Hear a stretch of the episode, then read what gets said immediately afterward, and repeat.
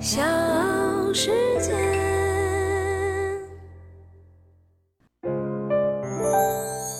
大咖故事，故事舅舅，越说越有。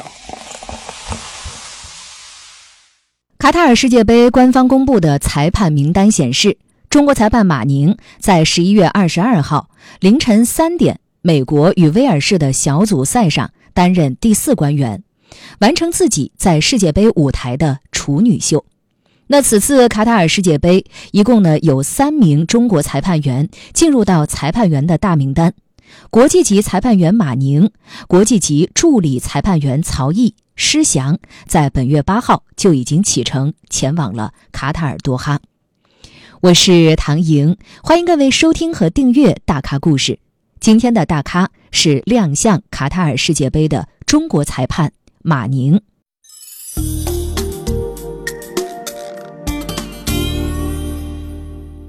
中国男足虽然无缘2022卡塔尔世界杯，但是中国裁判并未缺席。马宁一九七九年出生于辽宁省阜新市，受一九八六年墨西哥世界杯的影响，足球运动在中国迅速发展起来。少年时期的马宁最快乐的时光就是每天下午的足球活动。从小学到中学，马宁都是校足球队的一员。从守门员到中场，再到前锋，他和足球结下了不解之缘。除了喜欢踢足球，马宁呢还曾经代表学校参加市级的中学生运动会。马宁读初中的时候，在400米和800米等几个项目当中，和体育特长生同场竞技，都有不俗的表现。比赛场景被阜新市第二高中的体育教练看在眼里，于是呢辗转找到了马宁，问他是否有兴趣特招进校，接受专项训练。将来报考体育院校，少年的马宁根本没有想到日后会成为国际级足球裁判。当时呢，足球专项考试的风险性是比较大的，所以马宁选择了田径专业。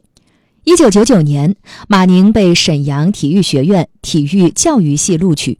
入校之后，系里招募足球队员，马宁毫不犹豫报了名，并且参加了学校的足球俱乐部。沈阳体育学院每年呢组织建校杯足球比赛。大二的时候，马宁和队友们赢了运动系一批专业的足球运动员，拿到了冠军。建校四十多年，只有马宁那一届教育系曾经拿过冠军。二零零三年大学毕业之后，马宁就来到了江苏的无锡任教，开始了人生的新旅程。二零零四年。马宁认识了中国足协裁判员讲师王毅清，看了马宁的执法履历，马宁呢被推荐，并且参加了江苏省足协一级裁判员提高班。中国足协财委会常委高世杰教授应邀授课，同时呢为2005年初的国家级裁判员培训班物色人才。千里马再一次遇到了伯乐。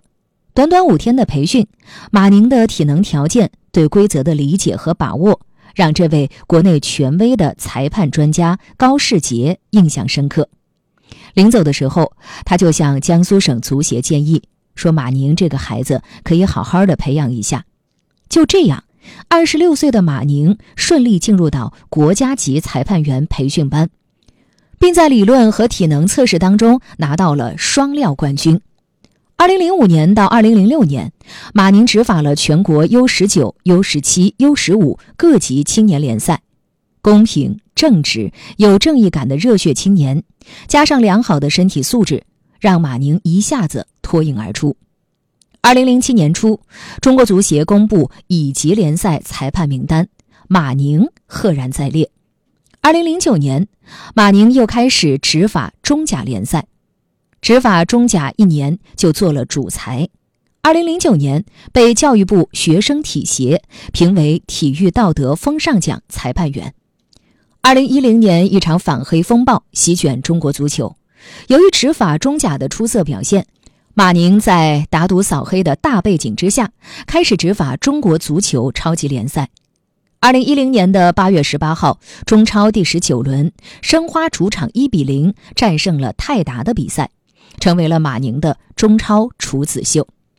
二零一零年十二月，马宁被批准为国际级裁判员，而且成为亚足联精英第四官员中唯一的一名中国男子裁判。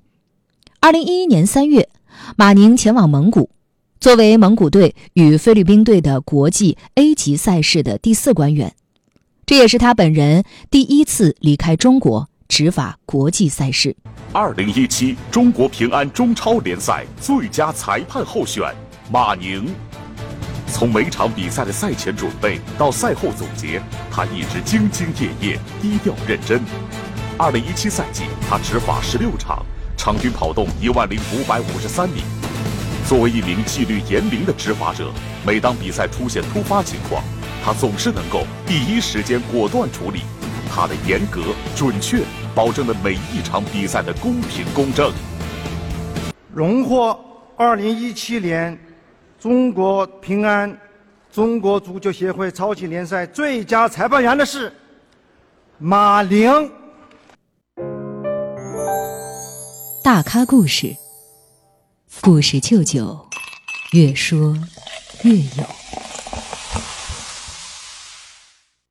马宁表示，自己直到国际足联发来邮件，才确信自己跻身了卡塔尔世界杯裁判员的阵容。在此之前，他接受并通过了超长周期的考核。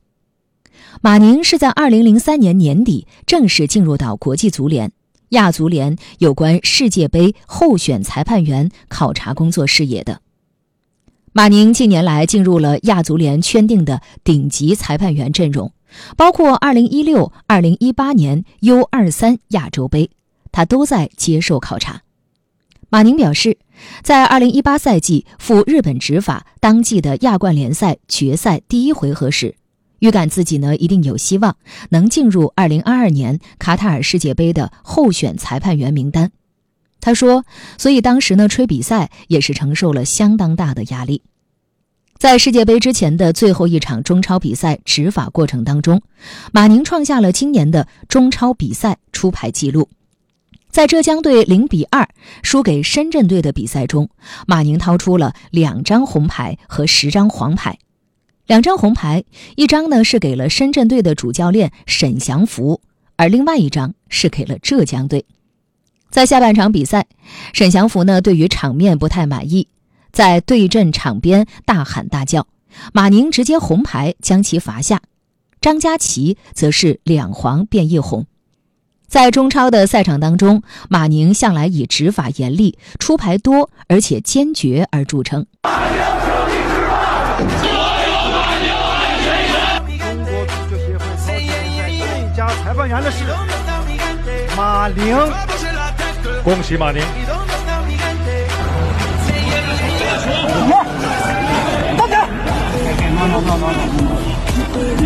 还两样救了吗？闹别闹，都别说话。干嘛？从马宁的回放来看啊，的确是张成栋从主裁面前走过的时候，可能又是嫌疑。由于他的判罚经常引起不满，部分球员也会做出不理智的行动。河南队外援多拉多甚至直接冲撞马宁，最终呢被禁赛一年，罚款二十万。